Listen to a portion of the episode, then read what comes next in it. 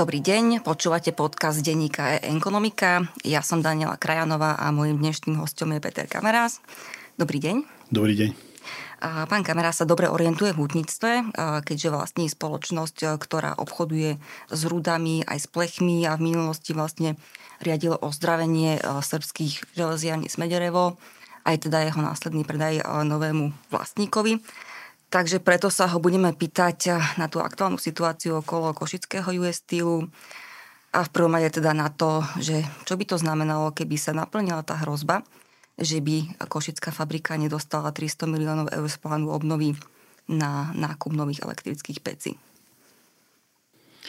Dobrý deň, ďakujem, že ste ma zavolali skôr k tomu, že či sa vyznám v tom, áno, vyznám, ale skôr by som povedal, že mám taký komplexnejší pohľad, nie e, až detálne profesný, ako majú e, hutníci vo fabrike, ale skôr komplexný, že vidím všetky tie stránky, jak e, zasobovanie surovinami, tak predaj plechov, ale zároveň sme riadili železaru Smederevo, takže aj vieme o tom, čo to znamená riadiť fabriku.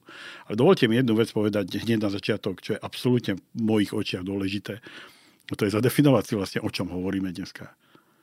Hovoríme o e, fabrike, ktorá je v Košiciach, US Steel Košice.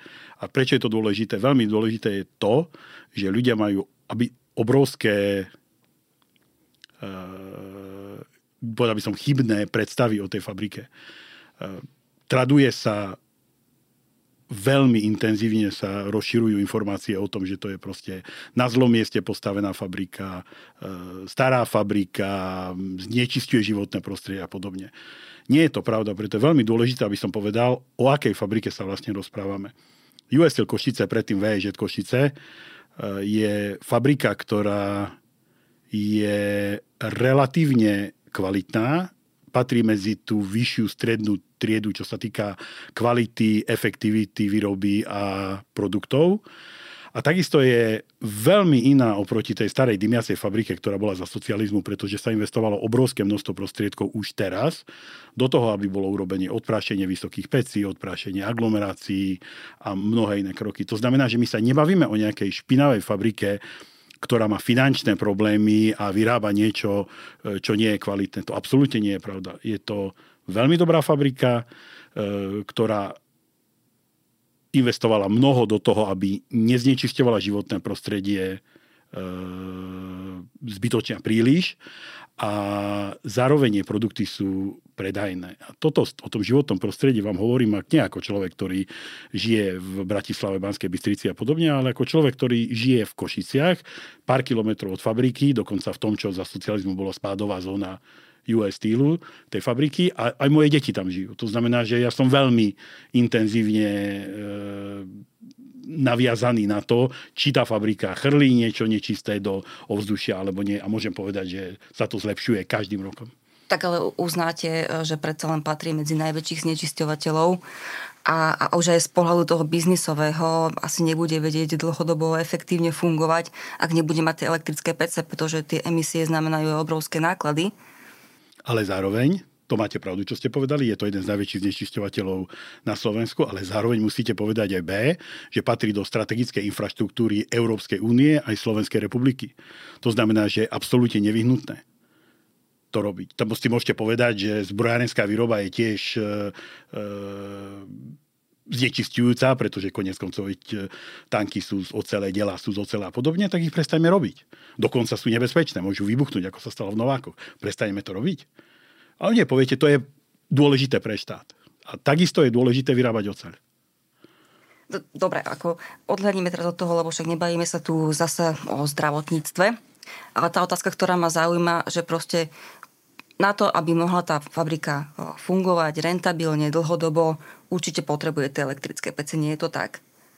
A čo sa stane, ak proste z toho plánu, že potrebuje preinvestovať cez miliardu eur na tie, na tie nové pece, 300 miliónov by nedostala, ak by sa to naplnilo? Elektrické PC potrebuje, pretože sú výhodné a nie preto, že, že, budú, že budú nerentabilní.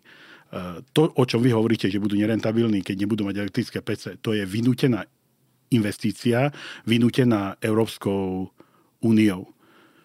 E, táto investícia sa robí ako nie prospešná pre fabriku, pre produkty, ale robí sa preto, aby, lebo bolo nariadené znížiť emisie a predstava je taká, že elektropece to urobia. To znamená, že to nie je rentabilita fabriky. Tie pravidlá boli nastavené tak, aby to nebolo rentabilné vyrábať. To nie je požiadavka trhu. To je vynútená investícia. No veď v poriadku, ale v tomto momente to nevyzerá, že sa tá investícia v nejakom veľkom rozsahu pripravuje, alebo sa mýlim a je tá fabrika proste dlhodobo života schopná, ak sa to neurobi? Pomôžem si s iným príkladom. E, norma Euro 7 na automobily bola zmenená a teraz sa začína rozprávať o tom, že sa zruší zákaz predaja spalovacích motorov po roku 2035. To sú nariadené veci, ktoré sa môžu zmeniť. Ja vám neviem odpovedať na to, čo bude v budúcnosti. Či sa pristúpi k akýmsi zmenám v tých, e, v tých nariadeniach, ktoré sú teraz platné od Európskej únie. Ja to neviem povedať.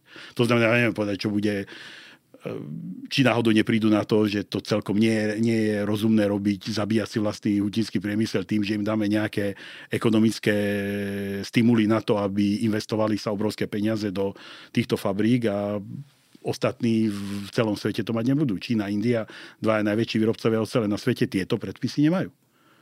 No dobre, ale tak my sme v Európskej únii, sú tam nejaké časové milníky, proste rátať s tým, hoci ako to budeme posudzovať, či to je správne alebo nie, že si to napríklad Európska únia rozmyslí, to je rozumné, pretože asi takú pec kúpiť, inštalovať a tak ďalej, to tiež nebude trvať jeden deň. S tým nemôžete rátať, samozrejme. Ja s tým nerátam, ja len hovorím, že pretože sa to podáva ako niečo, keď poviete, že to je nerentabilné, tak ho, naznačujete, že trh tlačí fabriku do toho, aby takto investovala, ale to nie je pravda. Toto je vynútená investícia od štátu alebo od Európskej únie a nie trhovo vynútená investícia. Je to investícia, ktorá neprinesie veľa dobrého fabrike, čo sa týka kvality e, výrobkov, ale urobí jednu jedinú vec a to je zniží emisie CO2 v Košiciach. To a zniží jej náklady, pokiaľ teda zostanú uh, tie limity dané, no, no veď predsa sú vysoké náklady na proste emisie a tak ďalej. Pokiaľ ich bude vypúšťať veľa, tak bude proste platiť veľa, nie? Vy viete, aká bude cena elektrickej energie? To je jeden z najväčších problémov tohoto celého plánu, že ceny elektrickej energie vybehli Nehovoriac o tom, že je nedostatok, ani Košice nemajú e, dostatok elektrickej energie na to, aby prešli na elektropece, Volvo, baterkáreň a podobne. Musia sa naťahať nové, e, nové dráty z elektrární, musí byť dostatočná kapacita elektriky a elektrika v poslednej dobe vyletela vysoko a keď e, to zrovnáte s tými CO2 povolenkami, je otázka, či to nevybehne tak vysoko, že to bude drahšie ešte vyrábať z elektriky. To je niečo, čo zase neviete predpokladať, aké budú ceny elektrickej energie. Takže tá informácia o tom, že, že možno proste tých 300 miliónov eur nebude v podstate ani nie je relevantná, lebo tá stratégia môže byť nastavená tak, že nerobiť nič a čakať v prvom rade, nie v žiadnom prípade, v prvom rade táto investícia má hodnotu okolo 2 miliard plus minus pár sto miliónov. Hej. To znamená, že tých 300 miliónov alebo 600 miliónov je len časť tej investície a niekto ešte musí doložiť tú zvyšnú časť. E, táto investícia je obrovská. A e, ako hovorím, nedonesie žiadny ekonomický profit pre majiteľa hute, pre huť samotnú ne, ne, neprinesie žiadny ekonomický profit, len ekologický. To znamená, že nie, nemôžeme len čakať, lebo keď budeme čakať, tak e, vypadneme z kola a môže to dopadnúť veľmi zle treba aktívny prístup k tomu, ale treba mať treba mať e, takisto na zreteli aj to, že to môže mať, e, že tie ceny elektriky napríklad môžu mať vysoko negatívny. To je jeden z najväčších problémov e, hutinských fabrík, že oni by chceli mať garantované ceny energie nejakým spôsobom, aby neskončili tak ako hliníkáren v Žiari nad Hronom, že sa proste zbalila a nevychádzalo im to vyrábať. A to neboli kvôli CO2 limitom, to bolo kvôli ceny elektrickej energie. A teraz prechádzate, prevádzate tú výrobu presne tým istým smerom, ako bola hliníkarenská výroba, že pôjde na elektriku. A môže to dopadnúť rovnako. Nikto z nás nevie predpovedať ceny elektrickej energie. To znamená, že oprávnene sa musíte báť aj tejto e, položky. A nemôžete povedať, že to bude lacnejšie, lebo CO2 limity budú drahšie. Tak aká je podľa vás e, budúcnosť e, košickej fabriky v podstate? Chcete moje želanie, alebo neviem predpovedať. Ja si myslím, vrátim sa k tomu, čo som povedal na začiatku. Je to dobrá fabrika s úžasnými ľuďmi a má pred sebou budúcnosť, ak sa nájde niekto, kto zainvestuje tie 2 miliardy do tej fabriky, aby zmenila tú výrobu, keď je to nevyhnutné podľa predpisov Európskej únie a slovenských predpisov e, samozrejme. A japonský Nippon podľa vás je taký investor, ktorý by tie peniaze za prvé mal a za druhé teda bol by ochotný investovať ich do Košic? Hovoríme teda o veľmi pravdepodobnom budúcom majiteľovi celého koncernu US Steel. Uh, predpokladám, že k tomu prídeme, ale či jak pravdepodobné to ešte je, alebo nie je, ale on tie peniaze má, ale znova opakujem tú istú vec, toto je vynútená, informa- vynútená investícia. Toto nie je investícia, ktorú by urobil kvôli tomu, aby mal lepšie predateľné výrobky alebo podobne. To je vynútená investícia. To znamená, že to nie je len Nippon Steel, ktorý by mal do toho, alebo len US Steel, ktorý by mal do toho investovať, ale k tomu by mal investovať aj štát. Určite. Žiada túto investíciu pre svojich občanov, tak by mal participovať na tom. No z tohto mi vyplýva, e, že pre ten japonský Nippon je v tomto momente asi menej atraktívna tá vízia tam investovať napríklad do tých pecí, ak je možné, že tých 300 miliónov nebude. Nemyslím si, že... No samozrejme, že to musí niekto dofinancovať, ak je 300 miliónov a projekt stojí 1,7, 2 miliardy alebo plus minus, netuším, koľko to môže stať, hej? Lebo odhad bol 1,3. Už myslíte, že vplyvom inflácie sa to až tak veľmi pohľadá? Tak uh, oni sa to menia. Hlavne uvedomte si jednu vec, že tieto objednávky, tieto investície robí veľa hutí okolo nás, takže sú požiadavky na tie, tých výrobcov ceny do hore, takže tam mohlo ísť, uh, určite mohli ísť ceny hore. To je približný odhad, ale či to je 1,5 miliardy, alebo 1,7, alebo 1,3 je v podstate jedno. Dostávajú 300 miliónov, 600 miliónov, teda dostávajú len malú časť toho, čo by do toho mali investovať.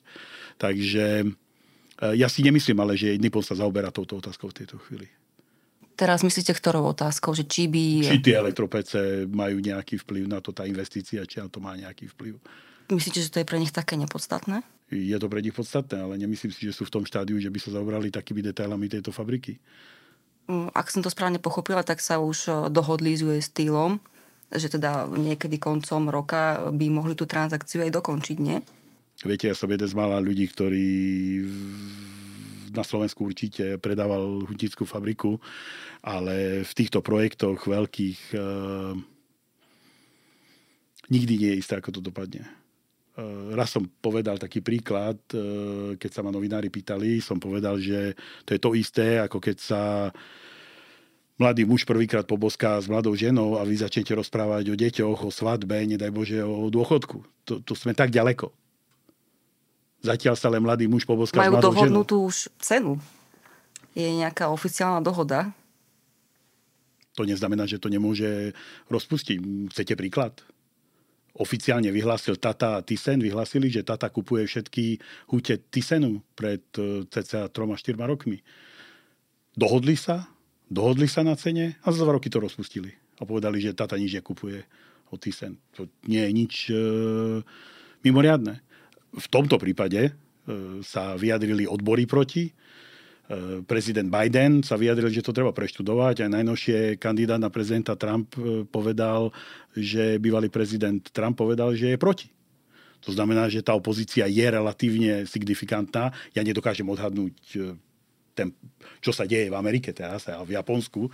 To nedokážem odhadnúť, ale ja by som to nebral ako 100% istotu. V týchto obrovských projektoch, a toto je obrovský projekt, kúpa jednej z najväčších korporácií na svete, to môže ísť doprava alebo doľava kedykoľvek.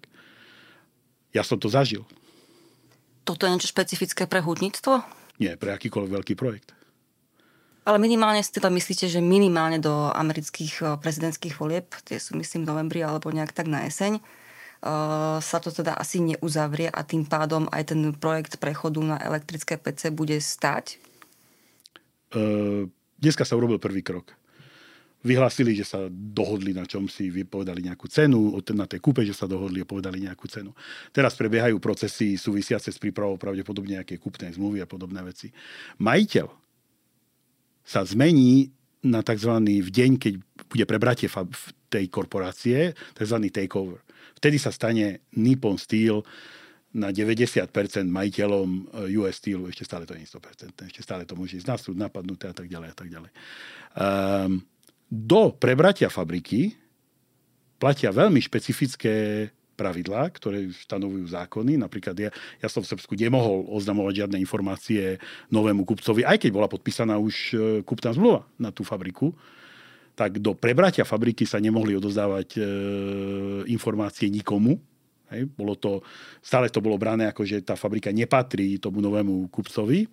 A ten nový kupec pochopiteľne nebude robiť veľké kroky k tomu, aby treba objednával nejakú technológiu alebo aby intenzívne pracoval na týchto projektoch, pretože oni nemôžu minúť na projekt e, elektropeci do Košíc nejakých 20 miliónov dolárov na prípravu no, napríklad nového projektu a potom zistia, že teda nepreberajú celý US Steel a že vyhodili, e, vyhodili 20 miliónov dolárov do vzduchu. To znamená, že do prebratia samotného sa toho veľa vykonávať nebude takých tých praktických krokov, ako sú príprava projektov, posudzovanie a podobne. Tie náklady na prevzatie tej korporácie sú obrovské a oni ich musia limitovať do prebratia. To znamená, že v žiadnom prípade nebudú nič objednávať, nebudú robiť nové projekty, budú študovať, čo vlastne kupujú, pretože dneska to celkom presne nevedia. To sa dozvedia vlastne až v momente, keď to naozaj preberú? Oni sa to dozvedajú už teraz v priebehu, ale moja skúsenosť hovorí, že napriek tomu, že rok som mal konštantnú e, čínskych manažerov pri sebe každý deň, bolo ich asi 8, a že prichádzali neustále delegácie 10, 20 Eh, iných manažerov, ktorí študovali technológie a podobné veci. Trvalo rok po prevzatí, kým sa začali robiť prvé investičné kroky, veľmi maličké, hej, oprava, oprava eh, zohrievača vetrov. Takže eh, to trvá nejakú dobu a ten predaj samotný tento projekt ešte ďalej oddeluje. Práve pre tú neistotu. Kto, je vlast, kto bude, budeme majiteľia niekedy? Nezastaví to prezident Trump, nezastaví to súdny spor nejaký, alebo prezident Biden, alebo niekto. Preto oni budú teraz veľmi uh, ekonomicky v tom, na čo všetko míňajú peniaze. To znamená, na čo sa dívajú. A prvorada pre nich pravdepodobne bude Amerika, nie Košice. Ako veľmi uh, budú pre nich Košice menej zaujímavé a, a prečo vlastne sa oni skôr orientujú na ten oceliarský biznis vo Spojených štátoch? Veľmi jednoduchá odpoveď. E, Amerika je iný trh je obrovský. E, ide ekonomika na rozdiel od Európskej únie, ide veľmi dobre, e, aj teraz. Ale hlavná vec, čo ja vidím, a to berte ako môj názor, to nemám, ja som e, nikoho z Nippon ani nevidel, ale keby som sa ja díval na to, tak e, americké hute US Steelu majú vlastný zdroj surovín, všetkých. Vlastné bane, teraz tuším dokončili nejakú novú baňu v Minnesote, v Inteku, novú, nový spracujúci závod, majú vlastnú baňu na železnú rudu, majú vlastné bane na koksovateľné uhlie a majú veľké množstvo koksovateľného uhlia relatívne blízko seba. Úplne iná situácia je v Košiciach. Košický US Steel nemá vlastnú baňu.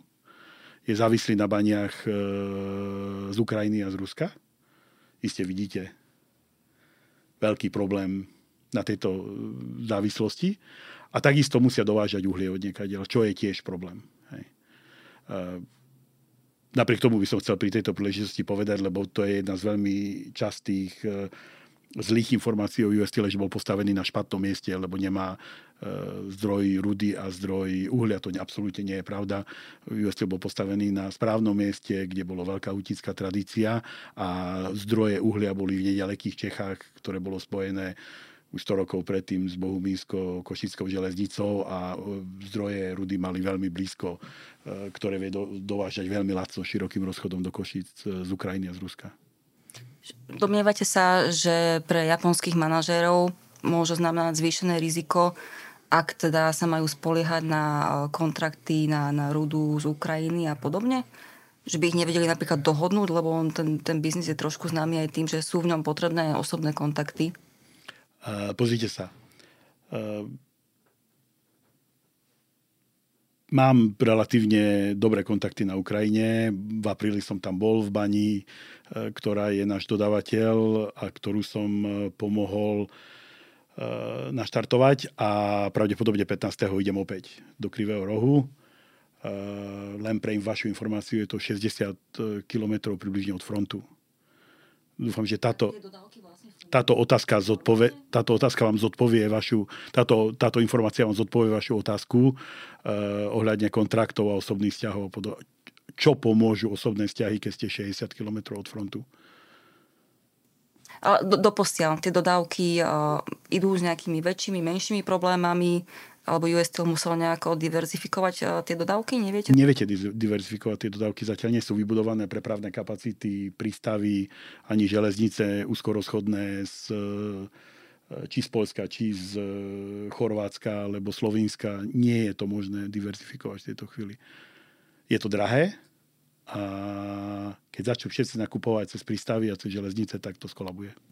Z toho, čo hovoríte, to vyznieva, že, že pre Košice to nie je práve dobrá správa, že by sa Nippon Steel stal majiteľom koncernu. To by bolo veľmi dobré, keby sa stal a keby investoval do Košic. To by bolo naopak výborné, keby No ale vy hovoríte, že, že tá pravdepodobnosť, že majú nejakú vysokú motiváciu tam investovať, nie je nejaká extrémna. Odpovedal som na vašu otázku, jaký je rozdiel, jak sa dívajú na Košice a na Ameriku. Ten rozdiel je v tej surovinovej základni. US Steel má vlastné bane v Amerike, ktoré plne pokrývajú jej spotrebu. A dokonca by sa dala, oni aj predávajú tie pelety, ktoré tam vyrábajú. Je to kvalitný produkt a v Košiciach to nie je. To je podstatné. A závisíte od e, dodávok v tejto chvíli, ktoré sú 60-100 km od frontu. Hej, to už e, aj v krajine vojna. Hej a majiteľ jednej z baní, ktorý je jeden z hlavných zásobovateľov US Steelu, sedí momentálne v base, pokiaľ viem, pán Kolomojský a on je 50% majiteľ jednej z baní, ktoré dodáva. Druhého majiteľa poltavských peliet, e, ten je tuší v nejakej vydávacej väzbe vo Francúzsku. Takže to sú, to sú mimoriadne komplikované veci. To je ten hlavný pohľad, prvý pohľad, ktorý budú mať Japonci.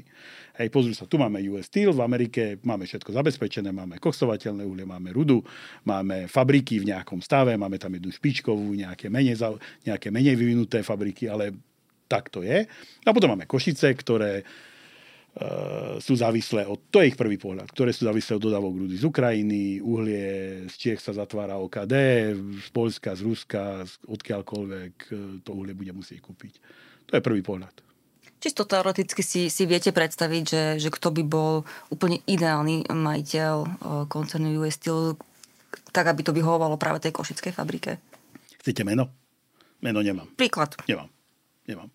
Je to niekto, kto bude riskovať obrovské množstvo peňazí na, na to, aby udržal túto fabriku, ktorá je, opäť zopakujem, veľmi dobrá a je tu s tými ľuďmi, aby udržal v chode najbližších 20-30 rokov, pretože ja si myslím, že to potrebuje nielen východné Slovensko, ale celé Slovensko.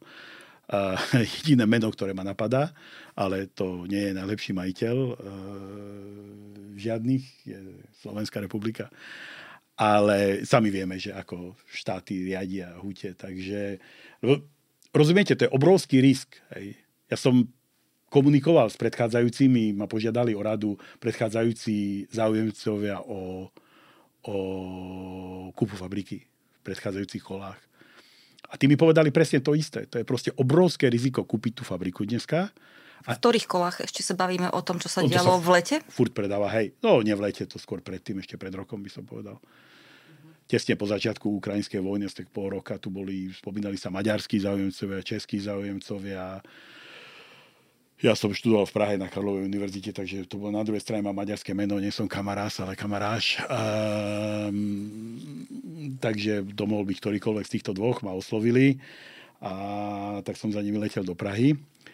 A tam sme viedli dlhé debaty o tom, že jak, a oni povedali jednoznačne, to je obrovské riziko. Proste to môže zastať plyn z Ruska dodávky a nie sme si istí, či, vieme, či ho vieme nahradiť. Môžu zostať dodávky z Ukrajiny železnej rudy a nevieme, či, jak ich nahradíme hneď. Jednoducho a lacno. Aby sme boli konkurencieschopní. Takže tam sú, to sú mnohé otázky, ale ja stále hovorím, tá fabrika má veľký zmysel. Je to dobrá fabrika, ľudia sú úžasní, máme tam technickú univerzitu, od tej fabriky za, závisí na východnom Slovensku desiat, vyše 10 tisíc pracovných miest určite, typujem, že do 20 tisíc to bude. Hej. Lebo to nie sú len tí ľudia, ktorí tam pracujú, to sú Cargo, ktoré má e, širokorozchodnú e, trať z hranice do fabriky. To, je, to sú všetci dodávateľia služieb, e, tovarov, to, to, to sú rodiny tých zamestnancov. Ja to vidím tak, že 10-20 tisíc ľudí na tom skutočne závisí. Kedy si za socializmu to bolo vyhodnotené, že vo východoslovenskom kraji, ale to bola iná situácia, 80 tisíc ľudí závisí od tejto fabriky. A to je fabrika, ktorá, ktorá vyrába niečo, čo Európska únia aj Slovensko hm, potrebuje a môže potrebovať. To nevieme outsourcovať. Hej. Jasné. A v tomto nastavení, aké tá fabrika teraz má, pokojne, teda, ak by aj sa teda novým majiteľom eh, stali Japonci a teraz by 5-6 rokov iba rozmýšľali, že vlastne čo s tou fabrikou idú robiť, či urobiť tam nejakú veľkú investíciu do elektrických pecí alebo do niečoho ešte plus k tomu, môžu si to Košice dovoliť, hej, niekoľko rokov, vedia fungovať eh, rentabilne v dnešných podmienkách. Stále to slovo rentabilne hovorí, ako keby to boli trhové podmienky, to sú umelo nastavené podmienky, nie sú to trhové podmienky, to znamená, tá rentabilita nie je správne slovo, ale nemám iné, ja chápem, že ho používate, nemám iné slovo, hej. No hej, ale nemám iné slovo, lebo to je vyslovene, to je, to je pokuta od štátu za to, že dávate CO2, to, je, to nie je nejaká trhová podmienka, eh, len sa tak tvári. Ale nie, nemôže si dovoliť 5 rokov rozmýšľať, čo bude robiť, lebo tieto projekty trvajú dlhú dobu a treba to robiť e, teraz. Tá fabrika je schopná ešte žiť. E, oni sú mnohé iné spôsoby, ako znižiť CO2, ale nie tak, až tak veľmi, ako keď to urobíte s tými elektropecami. No ale ako dlho sa proste dá takto vyčkávať a, alebo kedy na neskôr by už fakt tá elektrická pec aspoň jedna tam mala byť, aby to bolo naozaj, že, že bezpečné, bez toho, že by hrozilo, neviem, prepúštenie, nebude znižovanie masívne výroby alebo niečo podobné. Ja si myslím, že to by malo ísť veľmi rýchlo. To znamená, v tejto dobe by sa mali robiť tieto rozhodnutia, sa robia dnes, alebo sa robili pred pár rokmi. Aj oni urobili toto rozhodnutie v roku 2021. Uh, ne, nemecký Thyssen dostal 2 miliardy eur od nemeckej vlády na to, aby urobil tieto investície. Toto by som všetci chcel... v Európe už si s týmto vlastne poradili? A... Všetci, všetci o tom hovoria, niektorí to robia. E, fabriky, ktoré sú na špici e, vedy, výskumu a investícií, ako je Festalpin, on už tieto kroky robí, robí ich dávno dokonca, oveľa dlhšie ich robí. Očakával to, ale všetci o tom rozprávajú, že by to urobili, ale pravdepodobne len sa pripravujú nejakými projektami a objednávkami. Ešte si nemyslím, že už podpisujú kontrakty. Ale momentálne ja viem, že nemecká vláda dala 2 miliardy eur, je to zo štátneho rozpočtu Nemecka, nie je to z európskych fondov, na to fabrikám Tysenu, tak slavným fabrikám, aké Nemci majú, na to, aby urobili tieto investície ekologické. To znamená, že to považujú za nevyhnutné a že to považujú za nevyhnutné teraz začať robiť. To, to isté bude platiť pre nás my nie sme lepší ako Nemecko. Ako dlho to trvá, e, kým sa taká elektrická pec reálne ako objedná, e, vyrobí? Typujem, že to bude asi na mieru. To, je, to, sú, to sú zariadenia, ktoré sú robené na presnú mieru e, daného podniku a trvá to roky. E, 3, 4. Teraz neviem, či hovoríme už od... Viete, dnešný, dnešný stav, pokiaľ viem, je, že existuje EIA, ale neexistuje ešte stavebné povolenie, ani nie sú objednané tie zariadenia, ani myslím si, ja nemám detálne informácie, ale tak to bolo prezentované v médiách, že to je v tom stave.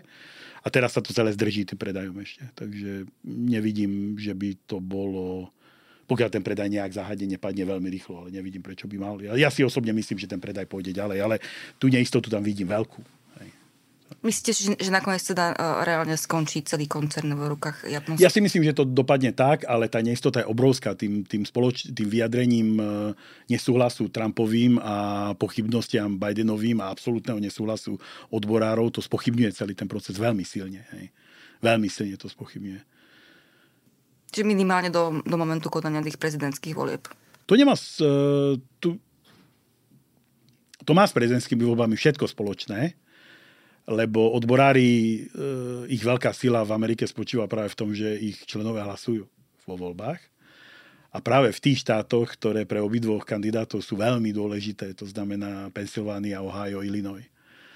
Tie, ktoré sa volajú swing states. E, No, napríklad, ale hlavne tá Pensylvánia. Hej. To bol jeden z tých hlavných swing stateov, ktorý pomohol Bidenovi dostať sa e, k funkcii. A teraz si predstavte, že vám tam šéf odborov vyhlási, že on je proti a váš oponent povie, že on je tiež proti. Prídete o x desiatok tisíc hlasov, ktoré odborári vedia ovplyvniť. Myslíte si, že by sa ešte teoreticky mohlo stať to, že by sa vrátil do celej hry Cleveland Cliffs, ktorý teda ponúkal za ten koncert o polovicu menej ako Japonci? No za tú cenu asi ťažko. Neviem si predstaviť, že by sa vedel vrátiť e, do toho procesu za túto cenu, ktorú ponúkal nejakých 7 alebo dačo miliónov, lebo to je gigantický rozdiel v cene akcií. Prečo by to akcionári predávali za takú cenu, keď mali inú ponuku? A... Jediná ponuka, ktorá sa zase páči odborom, Uh, je to jediná relevantná ponuka, ktorá sa odboru páčila, to je pravda, ale nie odbory predávajú tú huď, ale akcionári. To znamená, že oni musia povedať áno v prvom rade. Je, sú to ich akcie, oni ich predávajú, takže tam odborári majú nejaké slovo veľké.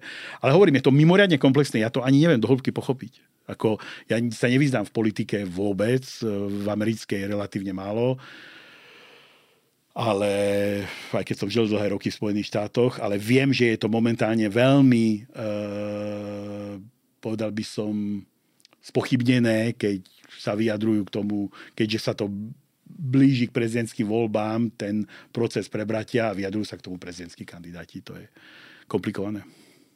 To bol Peter Kamaráš, ktorý sa venuje obchodovaniu s rudami a plechmi. Veľmi pekne ďakujem, že ste si našli čas a prišli ku nám do štúdia a teším sa niekedy na budúce. Do počutia. Myslím si, že to je veľmi dôležitá téma, preto som prišiel a som veľmi rád, že ste ma pozvali. Ďakujem, do počutia.